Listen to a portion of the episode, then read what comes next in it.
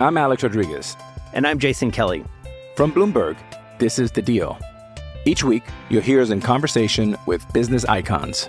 This show will explore deal making across sports, media, and entertainment. That is a harsh lesson in business. Sports is not And, as uh, simple you know, I- as bringing a bunch of big names together. I didn't want to do another stomp you out speech. It opened up so many more doors. The show is called The, The deal. Deal. Listen to The Deal. Listen to The Deal on Spotify. Rock chemistry. Rock chemistry. All right, Rock brother. chemistry. Welcome to the Depth Chart Podcast. Uh, my name is Freddie Maggard. I'm joining you from beautiful Versailles, Kentucky. Nick Roush is in Louisville, and uh, we'll be joined by a couple has-been UK players in a minute. But Nick, uh, how are you? How's the house selling going and all that moving stuff?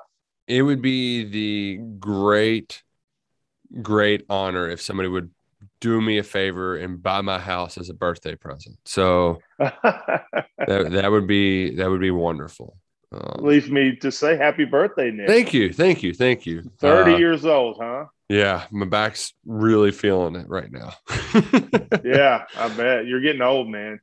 You know, but uh, you know what you need is some shield from Sword Performance. hmm Life It's is true. thirsty work, especially moving, Nick Roush. Yeah. Life is thirsty work. But water and traditional sports drinks don't cut it. Created in Kentucky, Sword Performance offers Shield, a brand new innovation in the sports drink world. With bold fruit flavors, balanced electrolytes, and natural ingredients, Shield hydrates better, faster than water, and quenches thirst for anyone at any time, especially during the move. Hmm So go ahead, be relentless, Nick Roush. Shield always has you covered. Hydrate now with a bottle of Shield available at your local Kentucky convenience stores. Learn more at drinksword.com. Big weekend in Lexington, Mhm. Nick. Uh, we'll talk about the game in a little bit, but a big recruiting weekend for the Cats as well. right right a big big big weekend. Uh, it could get the ball rolling friday with a commitment. Uh, brandon white from cincinnati Moeller high school is expecting to announce his decision. He is uh he's a fast guy one of those Yeah. little little slot receiver. Um he was he attended camp this summer and was one of the better athletes at the camp. So uk is putting a premium on speed especially at the wide receiver position. Uh, to get a guy that fits that mold, and especially got two from Moeller that has given you some pretty good kids, that that would be a significant win over Neal Brown and the West Virginia Mountaineers in White's recruitment. Yeah, it seems like uh, Kentucky and West Virginia are going head to head.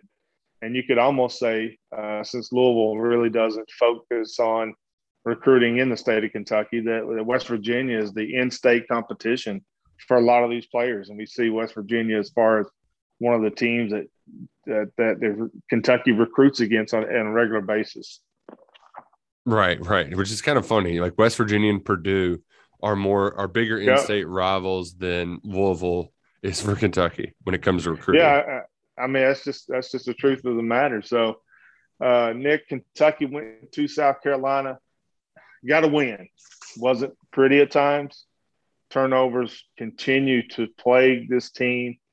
Uh, but the takeaways, and we talked about this on the KSR football podcast. The biggest takeaway that I came away uh, from the game was was the was the advantage Kentucky had in the coaching arena. Mhm. Uh, you can start by the head coach, Mark Stoops. You know, I think he schooled uh, Shane Beamer, who's in year one. So, you know, give him some time or whatever. But uh, Brad White versus South Carolina coordinator Satterfield was an absolute mismatch. And, Hmm. and I think Wait, I think White took him to task. A Satterfield was overmatched in coaching. wow. Are they related? I don't know, but I would assume they got they got to have some distant cousin or something like that, right? Yeah, yeah, yeah. But but I thought uh, defensively, Kentucky yeah, owned the trenches, uh, tackled well, uh, did everything, schemed well, executed well. It was the best four quarters that we've seen from this Kentucky defense in 2021, and, and I don't think it's close. Mhm. Uh, South Carolina rushed for 58 yards, which is which is which is staggering to me because Carolina averaged 160 yards a game last year. returns all their running backs, who are very good, led by Kevin Harris, by Yep. the way, led the league in rushing a year ago. Four out of five offensive linemen, the same quarterback, yet just I, I don't know. I didn't see a plan. I didn't see nothing that South Carolina did made sense to me. Uh, Doty hurt the Cats a little bit when you got him out on the edge, and they went away from that. Uh, went away from Kevin Harris in that run. I, I, I just didn't see any rhyme or reason uh, from Satterfield as far as how he called the play, uh, called plays against Kentucky. But but you know it, it doesn't matter. Uh, Kentucky in a football game, sixteen to ten, wasn't pretty, uh, but the Cats got a, SEC road road win and won the battle with Columbia's. Uh, so big win for the Cats, and it's good to go on the road in that that environment. I'm assuming it was loud. I'm assuming it was crazy. With the broadcast, you couldn't tell. I mean, I, it was, you know, they could have been broadcasting from uh, from my living room for all that matters. Yeah, beating the, the, the schools from Columbia is important in the SEC pecking order. Um, not exactly the same paradise that Jay Dortch is in right now. He looks like he might be behind enemy lines on a Florida beach somewhere. Uh, it's looking nice over there, Jay. Hope, hope you're in, we're not interrupting anything. No, man. Just had a nice time with my wife down in Florida. Oh wow, where you at, Jay? We're in Orlando. We came down with some friends and just sitting by the pool and having nice, nice dinners. Do you go to Disney? Of course, yeah. I'm a, I'm a huge kids Disney with you? fan. No, man. You got your Oh, come on, Jay. Uh, I'll, I'll, You got to be. Uh, hold on, Nick. We got we got to get into this. yeah. So you're in Orlando and you go to Disney without your kids. Big food and wine festival down there. Okay, now okay, all right. Now now I'm understanding that a little I, bit. I did So- like too. We had somebody uh, uh, message my radio show. They they went on their honeymoon to Disney World, which that doesn't didn't really scream honeymoon to me. Is hearing a bunch of kids and waiting in- in line with a bunch of kids, just spinning teacups. No, no. It, it, at Epcot, there's a it's a huge food and wine festival. It's pretty cool. All right. That, things that I'm surprised at on a Thursday is Jay Dortch in Disney World by without his kids. Jay, what do you think about Kentucky beating South Carolina on Saturday? You know, a win's a win on the road in the Southeastern Conference, um, and it was ugly and uh, frustrating. But you know, again, uh, winning ugly is is uh, sometimes a trait of a really good team, and and we didn't get the best on, on what I thought we were going to see the best version of Kentucky uh, last weekend, but um, you know they pulled it out, and I'm sure the environment was was loud. I'm sure it was a tough place, especially from a communication standpoint, uh, getting in and out of plays on defense and offense. But you know they won, and that's it.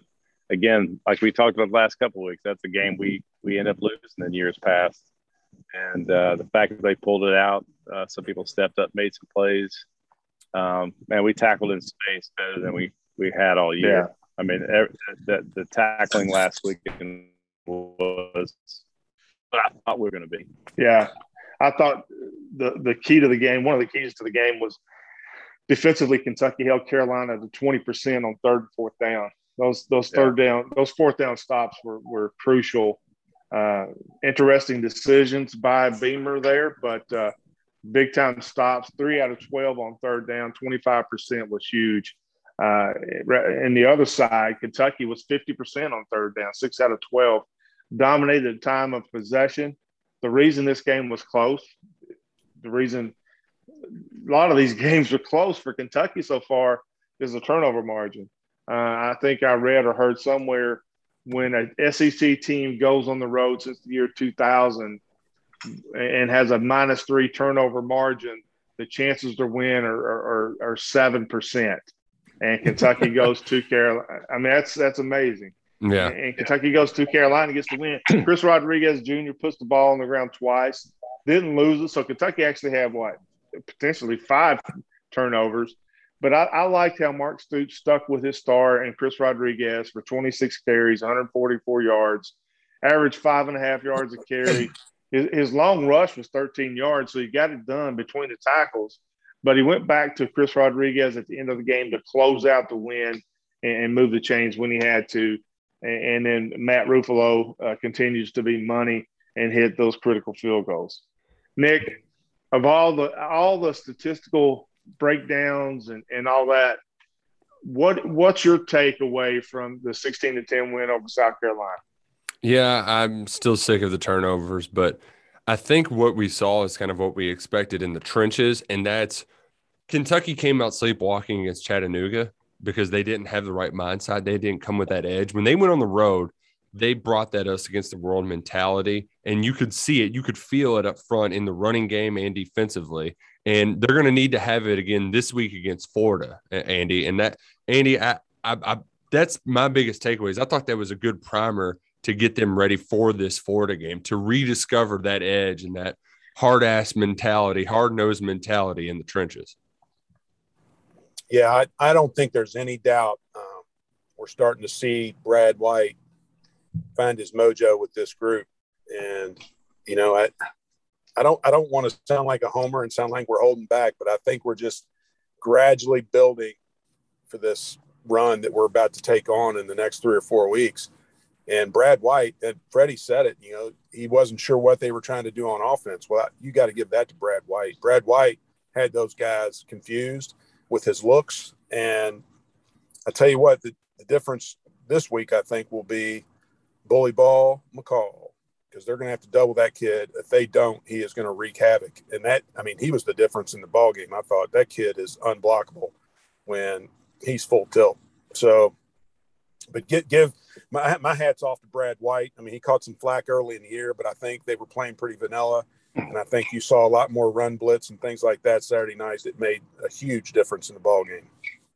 Yeah, I think. go ahead. I mean, our offensive line. I mean, again, we're imposing our will. Yeah, um, on people. If you if you look across the SEC, and let's just say in a hypothetical world that talent was dispersed equally defensively uh, when all 14 programs, I think two defensive coordinators stand out to me. Well, three, you can add Todd Grantham in there.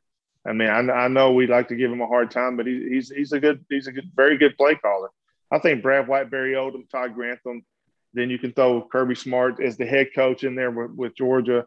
Uh, but as far as just a pure coordinator standpoint, I think Brad White's one or two in the SEC.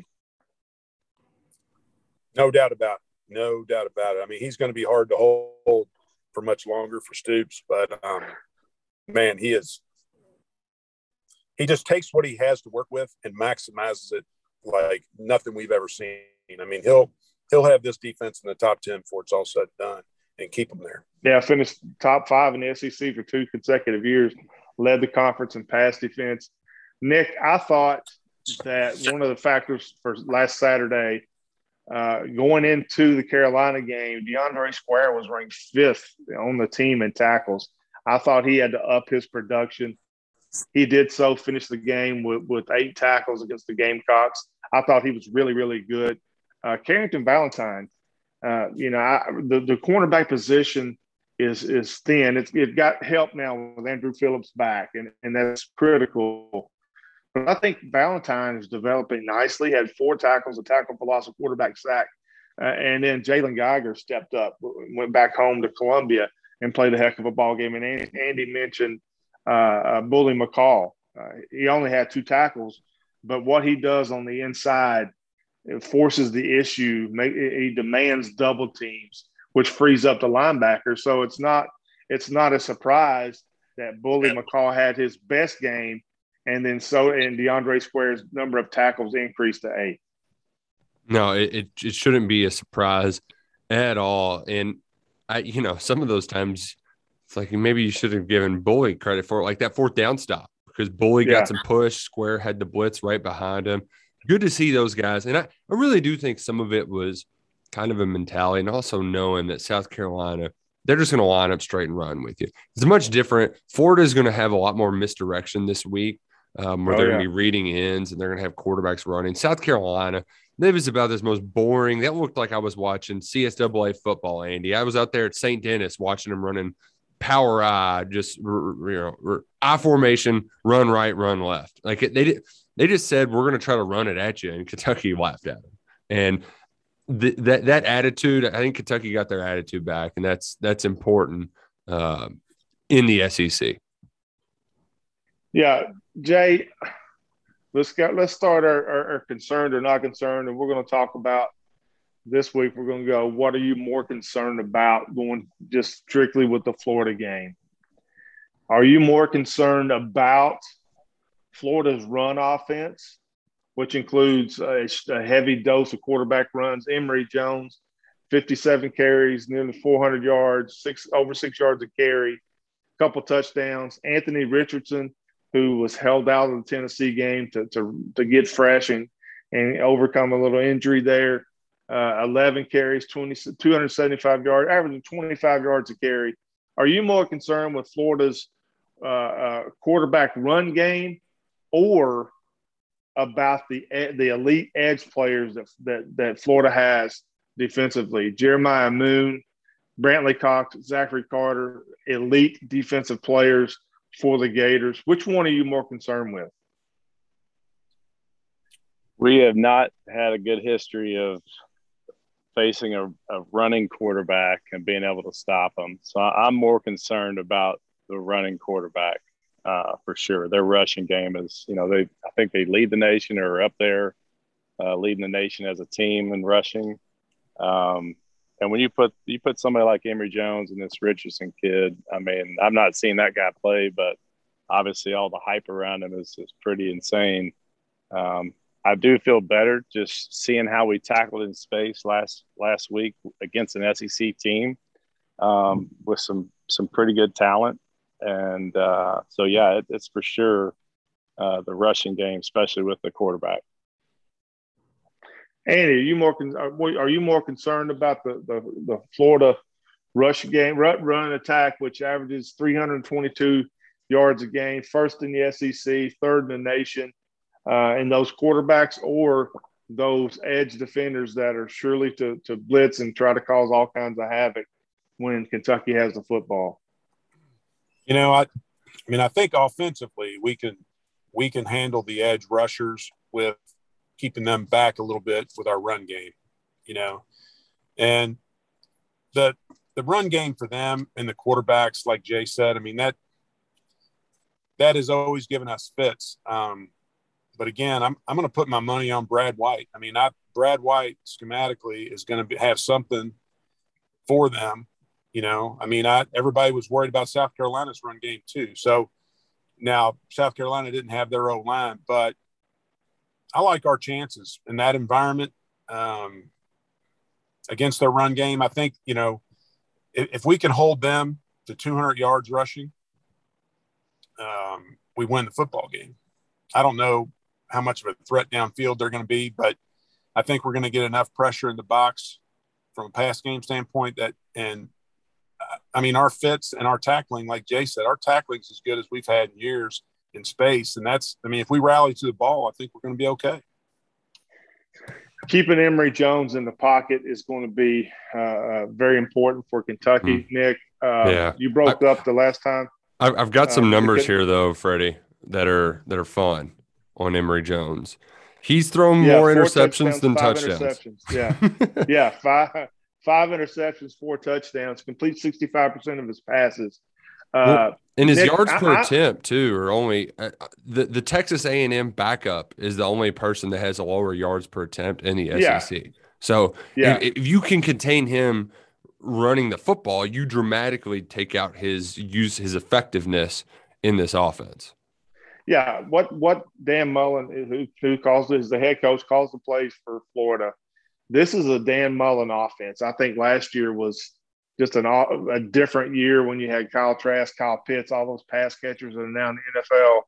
Uh, Florida didn't run the ball very well last year, but or much last year. This year with those two quarterbacks, and you can't forget about those three running backs: Malik Davis, Davis, Dameon Pierce, and Nay'Quan Wright have combined for 560 yards, six yards of carry. Again, that run game is three 322 a, a game. Uh, Jay, as a linebacker, how difficult is that when you have three running backs? You're going to get a fresh one just about on every series, and two quarterbacks that can really hurt you in the run game. How hard is that for the linebacking core? it's tough. You know, you got to play super disciplined. Uh, you got to have great eye discipline, and, and, and you got to trust your teammates that they're going to be in the right gaps and the spots, and and then you got to tackle well. I mean, it's uh, the, the pressure like that when you've got a, you know, I remember when we played bandy, we had Eric Jones down there. Man, that guy was dynamic with the ball in his hand. So when you basically got another running back in the backfield, and when you got somebody like Dan Mullen that can that can really schematically call up some plays with all kinds of motion and jet sweeps and all kinds of stuff, and, and you got to have incredible discipline on on your your assignment and trusting your teammates. Nick, what do you think? What what is the what is the stat that you're looking for? If you have one to say, okay, Kentucky will win the football game if, what is your number? I'm I think I'm more concerned about the explosive plays. If they have zero 30 yard rushes or more, and they're all, you know, 20 or less, because Brad White, he compared it to playing a military academy like Army. You know, Florida's going to yeah. run the football. So the key is just making sure that those, when you get them in open space, there's going to be times where you got these guys. It may not be a tackle for loss, but it may only be a two or three yard gain. You can't let them turn that into 10, 20, 30, you know, and that's, yeah. I think that's where this game is won and lost. Yeah, I, I agree. I, I think the, you know, if they can, if they get the personnel healthy enough and, and uh, those, maybe some of those guys like Drew Phillips are ready, you know, this, this big nickel package is going to be huge because – you got Devontae and Corker and, and some really sure tackling uh, guys on the second, you know, the third level um, that can really schematically help that. Um, if you got, if you don't have and can't play the big nickel personnel, it's going to be tough. And just a base defense. Yeah, Florida leads the SEC and is seventh in the nation with 78 plays of 10 yards or more, 28 plays of 20 yards or more. So uh, Florida is explosive. In the SEC, uh, Emory Jones is second in the league with 13 plays of 10 plus yards. So the explosive level of Florida is something that Kentucky is going to have to account for. Uh, let's go to the offensive side, Andy. When when you're playing a, a Bears front type, when you know Florida will have those three defensive linemen, move them around, move a lot actually, and then have at least two of those edge defenders on the line of scrimmage. How hard is that to pass block?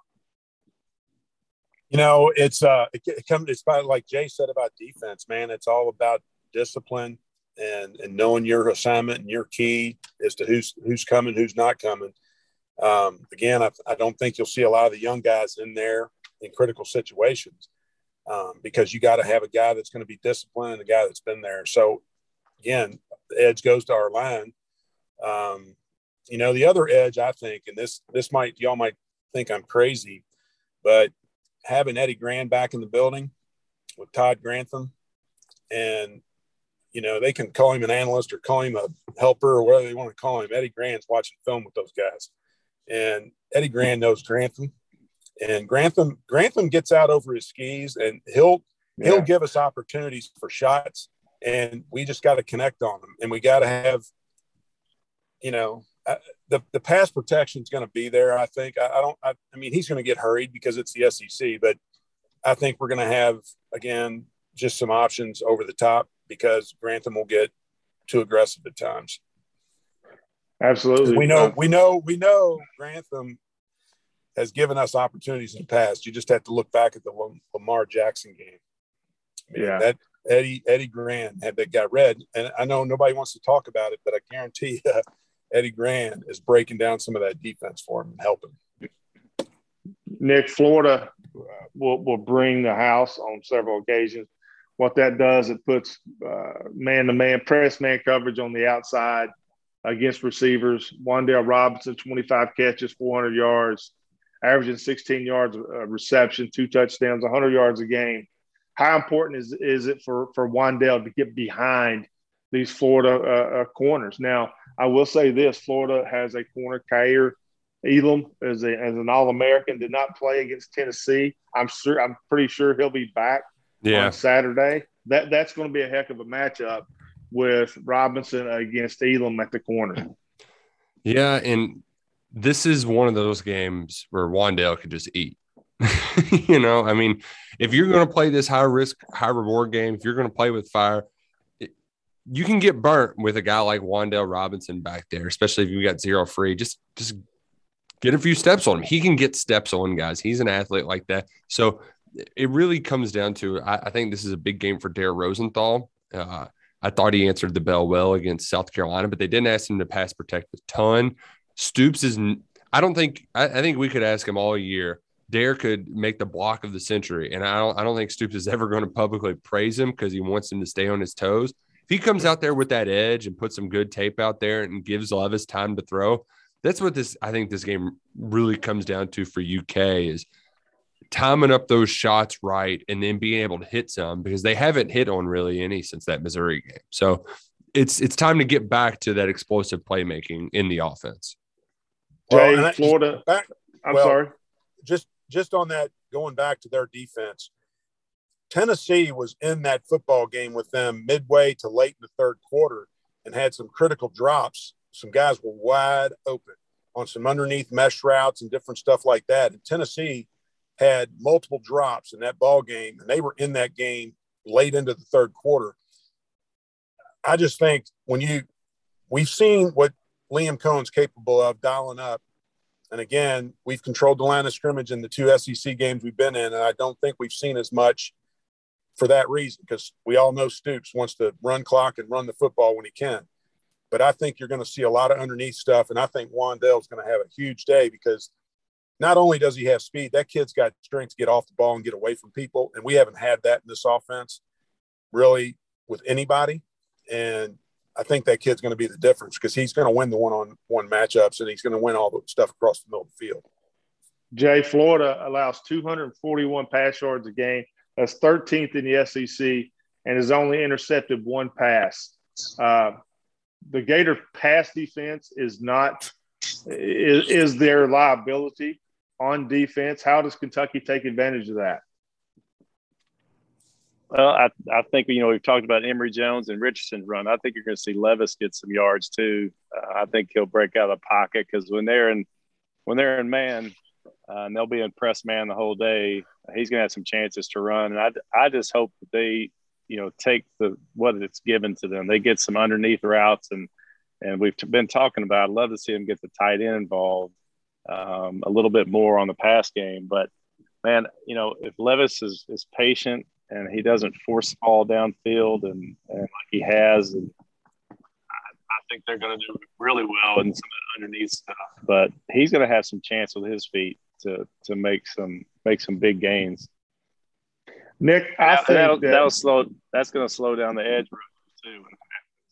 Absolutely. Yeah, yeah, Nick. I think that that Levis had five carries, 30 yards against South Carolina. I thought that was that was exceptional.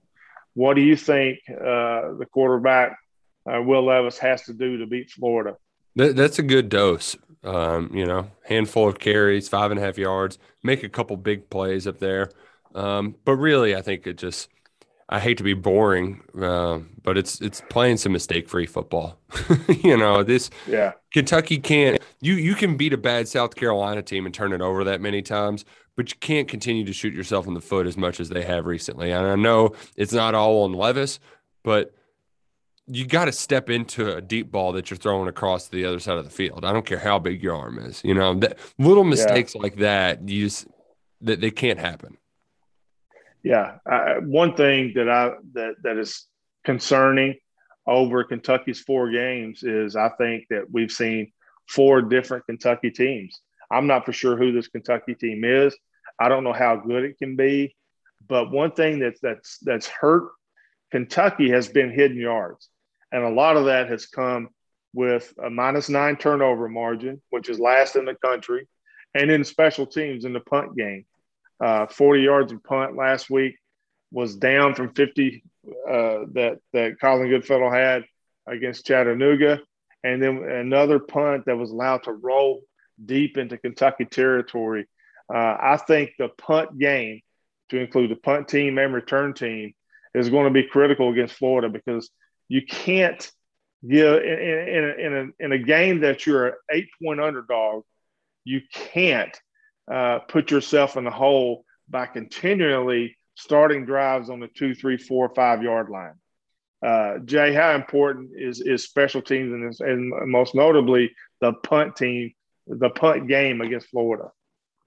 It could be the difference in the game. I mean, we all know special teams uh, breakdown can just flip the flip the momentum and and uh, stall it on both sides. I mean, they got a big punt return or we got one. It just changes the game. And again, it's it's getting in your lanes. It's making sure that you're trusting your teammates and you're doing your job. Um, but man, special teams is it, it's a big deal. Nick, does something spectacular have to happen for in Kentucky's favor to beat Florida?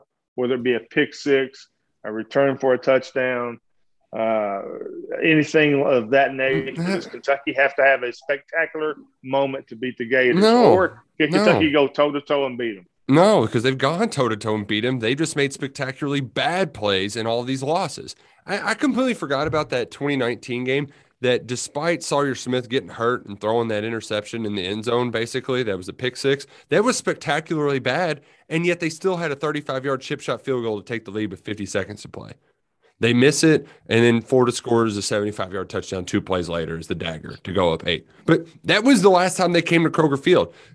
Kentucky just can't let the spectacularly bad happen. You can't have two guys go completely uncovered standing near the sideline to just catch basically a punt in the end zone. This series is a close one. Even last year, you had things you were winning going into halftime, and then you did something spectacularly bad and you gave up a punt return touchdown. You don't have to pull some sort of rabbit's foot out of your you know what for this to happen. You do not need Bud Dupree to have a pick six tip pass into the end zone with two minutes to play to be able to win this football game. You just can't make catastrophic mistakes. And unfortunately, they, they haven't been catastrophic, but Kentucky's made a ton of mistakes in the first month of the season. And it's that's why it's hard to believe that all of a sudden all those fumbles are just going to go away. Yeah, leads to our next point. Minus nine turnover margin. Last in the country which is a trend now. I mean, first two games was, oh, we got to get this cleaned up. Third game is, uh oh. And then you go into game four on the road with a minus three. Uh, that's an issue. That That is a problem. Is that something that Kentucky can get cleaned up this week, Nick? The the part that worries me is just that the the fumbling I can live with interceptions, but just coughing the ball up in traffic, there's not going to be less traffic. I guess Josh Ali's probably not going to be in traffic as much. But I do worry that this is there, there's more to it than just being random at this point because it's happened so many times. I mean, it's been 13, 14 times in four games, I think, that you've just yeah coughed it up. And even if you aren't, you know, actually turning it over, you're still – hurting yourself because those plays you've got five more yards a game before you've got to stop and just go dive on the football. So uh, I, I'm I'm very worried that it's that isn't just a fluke at this point. Andy, if Kentucky wins the turnover margin and rushes for more yards than Florida, will the Cats win on Saturday? I don't think there's any doubt. I, I you know, talked about their quarterback earlier. I think it, the, really the key to this game for us is – obviously the turnover margin, you win that. But if we could get keep these guys in third and medium and bring some heat, this kid's gonna the quarterback's gonna keep us in the game. I I don't think that quarterback's gonna be able to beat us if we can keep them in third and medium. We win the turnover margin because I think we're to pick a couple of passes off of him because the pressure. You know, everybody was on uh, our defense early because we were just playing vanilla. But now you saw last week they started mixing in again some of that run blitz and some of that edge blitz, and we started getting to the quarterback. And I think you're going to see a heavy dose of that stuff if we can keep them in third and medium, not give them third and shorts, you know, not give them, you know, uh, let them stay ahead of the chains. If we can, if we can control the chains, we'll get turnovers. Now, our turnover yeah. thing is, you know, I, at some point, you know that that it's becoming a habit, and it it can be mental. Um, everybody's talking. The more people talk about it, the more it's going to be a problem. Um, but I, I don't know. I, I think that environment Saturday night, and these kids, that's why they all signed here. Mark's been telling them all for 10 years, this is why you're coming here is to play in this game. So hopefully we can keep the ball in our hands and keep those guys in third and medium and create some turnovers. Field position is going to be critical. I do think that Dan Mullen is a four down play caller, meaning that he frequently goes for it on fourth down. If it's close, he's going to go. Uh, Jay, uh, as a as a defensive player, when you under, when you know that an offensive play caller is calling a series for four downs instead of three, does that change your state of mind and how you approach uh, defending the Gator offense? Uh, I mean, I guess yes and no. Um, you know, the we all know he's a great play caller, and he's going to have those those uh, sequences where he's got three and four plays called. But it all comes down to just disciplined football uh, with with these guys. if you're if everybody's in our right spots, and that, you know, we've got dudes everywhere on the defensive line uh, at the second level and the third level. And if everybody would just stay in their lane, stay in their position where they're supposed to be, and carry out those their assignments, it won't be an issue.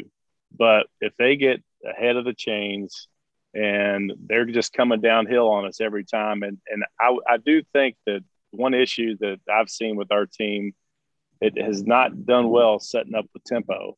Um, and and I don't know that that I haven't watched enough of Florida whether they bring tempo or not, but our defense has not been set when teams have gone at, at high tempo with us. And I don't know if it's just the plays not getting in from the sidelines or or what, but that that concerns me if they go tempo and get way ahead of the chains and and they get those those long drives in. Yeah, I think I think the defensive line you got two pros there, Bully, Bully McCall, Josh Paschal. Uh, I thought Ox played well against South Carolina. His best game, maybe not statistically, but that defensive tackle position away from Josh Paschal has to have a big game on Saturday to beat Florida. Hey, it's Kaley Cuoco for Priceline. Ready to go to your happy place for a happy price? Well, why didn't you say so? Just download the Priceline app right now and save up to 60% on hotels. So, whether it's Cousin Kevin's Kazoo concert in Kansas City, go Kevin, or Becky's Bachelorette Bash in Bermuda, you never have to miss a trip ever again. So, download the Priceline app today. Your savings are waiting. Go to your happy place for a happy price. Go to your happy price, Priceline. I'm Alex Rodriguez. And I'm Jason Kelly. From Bloomberg, this is The Deal. Each week, you'll hear us in conversation with business icons. This show will explore deal making across sports, media, and entertainment. That is a harsh lesson in business. Sports is not as uh, simple you know, I- as bringing a bunch of big names together. I didn't want to do another stomp you out speech. It opened up so many more doors. The show is called The, The deal. Deal. Listen to the deal. Listen to The Deal on Spotify. All right, Nick, your your favorite segment of the of the podcast, best bets. Go around the table, Mm. starting with you, Nick. Arkansas is an 18 and a half point underdog at Georgia. Who you got? Man, as much as I want Sam Pittman to do well against his old boss, Georgia, man, they're playing some murder ball right now. They look like old school Alabama, just mowing teams down. I know that oh. was Vandy, but God, they look good. I, I, I think as good as Arkansas has been and Treylon Burks is, I just I can't trust the Hogs here. Georgia's the best football team in the country right now, and th- they're going to take care of business once again against Arkansas. 18 and a half. You still good with that? Yeah, yeah, yeah. They name your score. They're good. They're that good. Andy. I'm going to go Arkansas cover. I like Sam Pittman. I saw a doc, not a documentary. They did a little article on him on SEC Network the other day, and he's got those guys believing, man, and he's got a little bit of talent. You know, who would have who and who would have thought they would have done what they did to Texas A&M? Yeah. There's no nobody in the country saw that coming, and that's you know that's attitude, man. And the guy's evidently a pretty good coach. He's doing it his way, so I'm, I'm going to take Arkansas and cover. Jay. I got Arkansas to cover as well. I, I think he's the, the ultimate players coach. Those dudes play so hard for him, and obviously he can coach too. And he's got some guys on his staff that can coach. I mean, they have shown I mean, I, in two years, it's been unbelievable to see what they've done. Yeah, they they uh, the state champions of Texas beating the When I- Longhorns when I and saw- the Aggies. When I saw their with his press conference, I'm like, man, this dude is a, is a He's joke. awesome. I mean, he, He is, is awesome. amazing. To turn on that jukebox. I know. He's awesome. Is Barry Odom his defensive coordinator? Yeah, yeah, there he's you go. legit. That guy's a pretty good football coach too. yes, Yeah. he is. Nick Roush, your favorite team is a seven point underdog at Wake Forest. So you got the Cards or the Demon Deacons. Louisville's actually played Wake Forest well in recent years. Um, but yeah, I don't know. What's the number on this one, Freddie? Seven. Huh. God, I wouldn't touch that thing with a 10 foot pole. The ACC is so bad. It, it really is. What a garbage football conference. Can we can they, we relegate them to G6 instead of Power 5? I mean, it's so bad. I I wouldn't trust either team here in this spot because Louisville at least has a little bit of momentum now. They went from fire firing Satterfield to they're going to win. They're going to go to the ACC championship game. So maybe this is where the wheels come off a little bit. But they, they actually have played Wake Forest well in recent years, so that's why I don't I don't really trust it. Wake probably wins narrowly, but they ain't covering seven points. Yeah, I think I think Louisville's played well the last couple of weeks. I mean, uh, I think Ole Miss might be just that good in the opener. I thought Louisville was better uh, than most going into the season, and uh, you know, I, I, Wake Forest is not exactly a raucous environment, whatever the name of that stadium is, and the ACC is a mess. I would argue that the AAC is a better football league at this point. Uh, Jay, Cardinals are a seven point underdog at Wake Forest. I'm going with Demon Deacons, man. I can't go with the cards. I, I, I just, I don't know, man. I think they're all hat and no cattle. I mean, even though they've played, you know, decently the last couple of weeks, I just don't think. I, I think uh, I'm not sure about Satterfield. Um, yeah, I'm going Demon Deacons. Who you got, Andy? I'm going to go Louisville because I want them to be eight and two when we play them eight and three, whatever, with a chance to think they're going to beat our ass in November and we go in there and curb stomp them again. And I think Limbo might even score again. I'm going card. Take the cards, cards all the way, baby. Bowden still scoring touchdowns on table. UL. Set that table, please. Serve it up. Uh, Nick, the Fighting Irish are a one and a half point favorite against the Cincinnati Bearcats at Notre Dame. Who you got? Man, uh, I will. I think Notre Dame. They've got. They've. They've. They've impressed me enough. It's. It's almost like the, they're. They're kind of playing like Kentucky in that they don't do a ton to wow you, but they keep on winning. You know, I know that the kick return was the ultimate equalizer and the game changer in that last game, but they keep finding ways to win. So I think even though that uh, Cincinnati will want to get in the mud with Notre Dame and kind of play an ugly, long, just classic uh, knockdown, drag them out game. I do think Notre Dame will ultimately prevail. Andy. I'm going to take UC straight up. I think UC. Uh, I think Luke Fickell is probably the hottest coach out there as far as young coaches that could get a big job. And quite honestly, he's probably in line for that that job because Kelly doesn't get it done. He'll be done in the next year or two.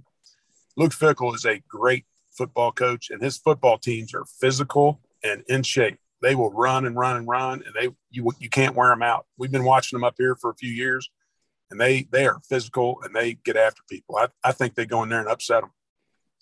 Jay, who you got? I got Cincinnati as well. I love watching their team play. I mean, they play with energy, and you can just tell they're having fun. Um, coaches are and players are close. It's uh, it's a fun environment to watch. Yeah, Luke Big Fickell one. is dynamite. The other big SEC game, one of the three big ones, Ole Miss is a 16 and a half point underdog at Alabama. Nick, is that too much? No, no, but I it it might be down to 14 and a half too. That that line's been all over the place. Uh, I actually really want Ole Miss to win here, but I, I think it's also kind of a sucker's bet. Alabama's letdown might have just been that Florida game. So I'm still going to ride with the Rebels and, and, and you know, just sprinkle a little bit of money on that money line. Um, but I, I, do think we might be getting just caught up in all of the the hoopla from their wins a few years back. Uh, this is probably the time when Saban reasserts his awesomeness and, and gets it done. Mm. Jay Dortch, who you got? I got the tide. I think I think Saban circled this game after last year um, with what happened, and wants to make a statement to one of the, his former assistants. Um, uh, it's tied all the way. Andy, it's kind of hard to go against Saban. I I mean I think it's going to be a game early. I you know the, the one thing you can't doubt about uh, Ole Miss's offense is, I mean he ran offense against Alabama's defense every day for how many years? Three. I mean, so yeah. he knows what Saban's going to try to do to him. You know, it's just going to be, it's going to come down to that Corral kid. If that, if that kid plays Heisman like, they'll be in it late. I, I'm going to say they probably cover, but Saban is going to win the football game. There ain't no doubt about it. The, the, the game of the week Florida, as of this morning, is a seven and a half point favorite at Kentucky. Nick, who you got and why? This is going to be a close game. When you bet against the spread, you're wise to bet Kentucky because that's how this series has gone as of late. I'm a little worried about the turnovers, though. I don't, as much as I want them to finally get rid of them and move on, Kentucky can't win this game if they continue to turn over the ball like they have. There's nothing to lead me to believe that they won't. So I, I think ultimately Florida is going to win, um, but Kentucky's going to cover the spread. Let's call it uh, 27 24. Andy, Kentucky's a seven and a half point underdog. Who you got? I hate bookies because they're they're right a lot, but I'm going to go against the bookies. I think the Cats win, and the reason why is for five years now. I mean, Florida has been our measuring stick. It, it's been my personal measuring stick when we line up and play football, and you see the teams. It used to drive me crazy to see how much bigger other teams were than us and how much more physical everybody was. And Florida's just one of those teams that every year I've measured our growth with and we have been physically better than them for five years, in my opinion. I think we have played with them in the line of scrimmage. We've given up some big plays and we've had some dumb plays that's kept them in, in, in the victory column in this series in the last five years. I, I just don't think our kids are wowed by them anymore. I think our kids believe they can win. I'm going to do the homer bet here and say the Cats win. I hate bookies because they're right a lot, but I think the Cats get the W. Jay. I'm going with the Cats as well. I, I think it's the ultimate line of scrimmage game. And I, I like our chances on both sides of the ball. Uh, and after watching this tackling space last week, I feel a lot better about uh, the quarterback run game and, and what they're going to bring. You know, it's it's good on good. That's that's the best thing they do is rush the ball, and I think that's one of the best things we do as a defense. And uh, I think offensively, you know, we're going to settle in and just take what it gives us. You're going to see Chris Rodriguez. I mean, that opening drive last week. I mean, how beautiful is that? It kept their offense on the sideline. You know, we just ate up a bunch of clock, almost eight minutes, I think. And I think you're going to see a lot of that. And I, I, I do think Levis hurt him in some key spots with his feet. And like Nick said, you know, I mean, Wan'Dale, if they do press man on Wan'Dale the whole day, it's going to be tough for them. I, I got cats. Two numbers to look at for me: turnover margin, obviously, and rushing yards. If Kentucky can have the advantage in those two columns, I think Kentucky wins. Uh, if not, then then no, I, I, don't think Kentucky can afford turnovers, uh, and I don't think the Cats can allow uh, Emory Jones and Anthony Richardson to combine for 135 or more yards then I think Florida wins. So uh, it, it's going to be a, a fun game. Uh, weather could be a factor. I know they're mentioning rain. Uh, both teams are heavy runs, so I don't know what that would do, but it certainly couldn't help Kentucky's turnover uh, situation, and that's something that that you have to factor now. You know, four four games is is more than a trend; it's it's a problem. So uh, that that's a number to look at. In field position, I look at the punt game is also critical part. Uh, can't lose a bunch of hidden yards in the punt game. You can't give Florida short fields, and you can't afford to have long fields if you're Kentucky. So those are a few things. Uh, last bet, last bet of the day. Jay Dortch, you you went two for two in getting the fights against Florida. Are you going to get in a fight at Disney World during this football game?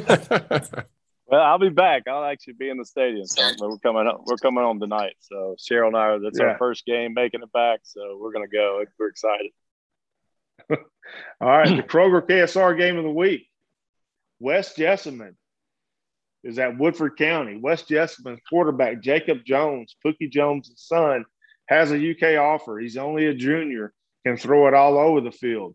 Our Colts are three and two, going at Woodford County, five and zero, oh, the number two ranked team uh, in RPI and five A. Uh, Nick Roush, who you got? I'm I'm sticking with the home team in the Yellow Jackets from Wofo. Uh, happy for Dennis Johnson that they were struggling early on in his tenure there. Glad to see him bounce back. They're going to get this big dub Friday night. Andy, who you got? You got you got two uh, two UK legends going at it. Some uh, a little bit with Pookie Jones' son at West Jessamine, Dennis Johnson at Woodford County. Who you got? I'm going to go defense. I'm gonna, I'm guessing Dennis Johnson's got a defense, so I'm going to go uh, Dennis Johnson, Woodford County.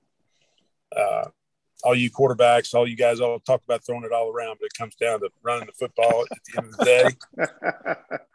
day. and uh, West Jessamine's not going to be able to run on that defense. Jay, who you got? Yellow Jackets, home team for sure. Yeah, I'm to go. Yeah, I'm to go Woodford County, and I'm to go even further and say I'm extremely happy that uh, KSR chose this as the game of the week since I can walk to the game. So uh, it's just right across the street from me, which I uh, I am uh, incredibly grateful for. But I'm gonna I'm gonna go with Woodford County. I saw them beat a, a really good Franklin County team, and and and something that, that Woodford County's done a really good job. And one of the factors in this game was chosen is they're packing that place over there, and it was it was jam packed for the Franklin County game. They're expecting another crowd like that tomorrow night, so should be a fun one uh, here in Versailles. All right, final, uh, final, final takes, gentlemen. Nick Roush, Kentucky, Florida. How do you see it? Uh, how do you see it play out, and what happens? Uh, ultimately, I think Kentucky does make a few plays. They're going to score on the first drive once again, play with the lead for a little while, and try to milk the clock.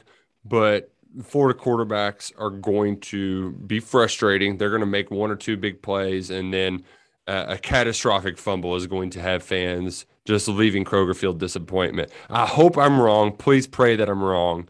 Uh, but like I said, I think Florida ultimately wins another close heartbreaker at Kroger Field. Well, uh, I, I, take back. I do not wish you a happy birthday today. I hope it's a bad day. Andy, what's your final take on Florida, Kentucky? Hmm. I think Todd Grantham's going to keep us in the ball game. I think uh, he's going to get those red cheeks all flared up and his head's going to look like it's going to explode. I think our offense is going to play lights out. I think they're going to put it together. Um, I, th- I, don't think the Richardson kid is going to be a big factor for Florida. I mean, that was a hamstring, a pretty bad hamstring pull. And I'm not so sure that's not Mullen with a little coach speak, just trying to give us something to think about. I mean, if that kid's a factor and he's got a pulled hamstring, more power to him. But pulled hamstring and trying to do what that kid's going to have to do to have success. I don't know. Maybe I, I'm way off on that, but I think Grantham is going to give us opportunities and we're going to hit some shots and that place is going to be loud. We're going to have them in third and long a lot in offense and that kid's going to turn it over three times. Cats win. Wow. Jay Dortch. Yeah, I'm with Andy. Uh, I, I think Grantham, he has just had a history of being too aggressive and he's gonna he's gonna have those guys pin their ears back. And if you do press man with with Wan'Dale and Ali, and then leaving Levis, you know, a chance to get out of the pocket, make some big yards, and and then I think C Rod, man, he's gonna he's he needs this game, and and our offensive line is to make a statement again. Um, and you know, defensively, uh, I just uh, man, how we tackled last week, and it was interesting listening to Brad White this week and just the the quiet confidence he has, and, and, and hearing the interviews with DeAndre Square and some of the guys, I just feel like they're ready. And I think I think they're locked in. Um, last week was a uh, was an ugly win, and I'm not sure they weren't looking towards this game uh, as players because this is that game that that you just dream of playing in. And I think Cats do it. I, th- I think we've had this game circled for two years. I honestly. agree. I think Stoops has he has been laying and waiting for this ball game, and they they knew they'd be four zero, oh. and they just found their way to four zero. Oh, but they knew going in this year they were going to be four zero. Oh. They weren't going to not let that happen. And the other thing is we have a quiet confidence in ourselves, and I think the fan base. I mean, really, when they came to town a couple of years ago and it was game day and all this kind of stuff. I mean, all the hoopla. There's no hoopla around this game. I think there's a quiet confidence in the fan base and, and the players especially. I mean, I just think, like we were saying earlier, I mean, they, they match up physically.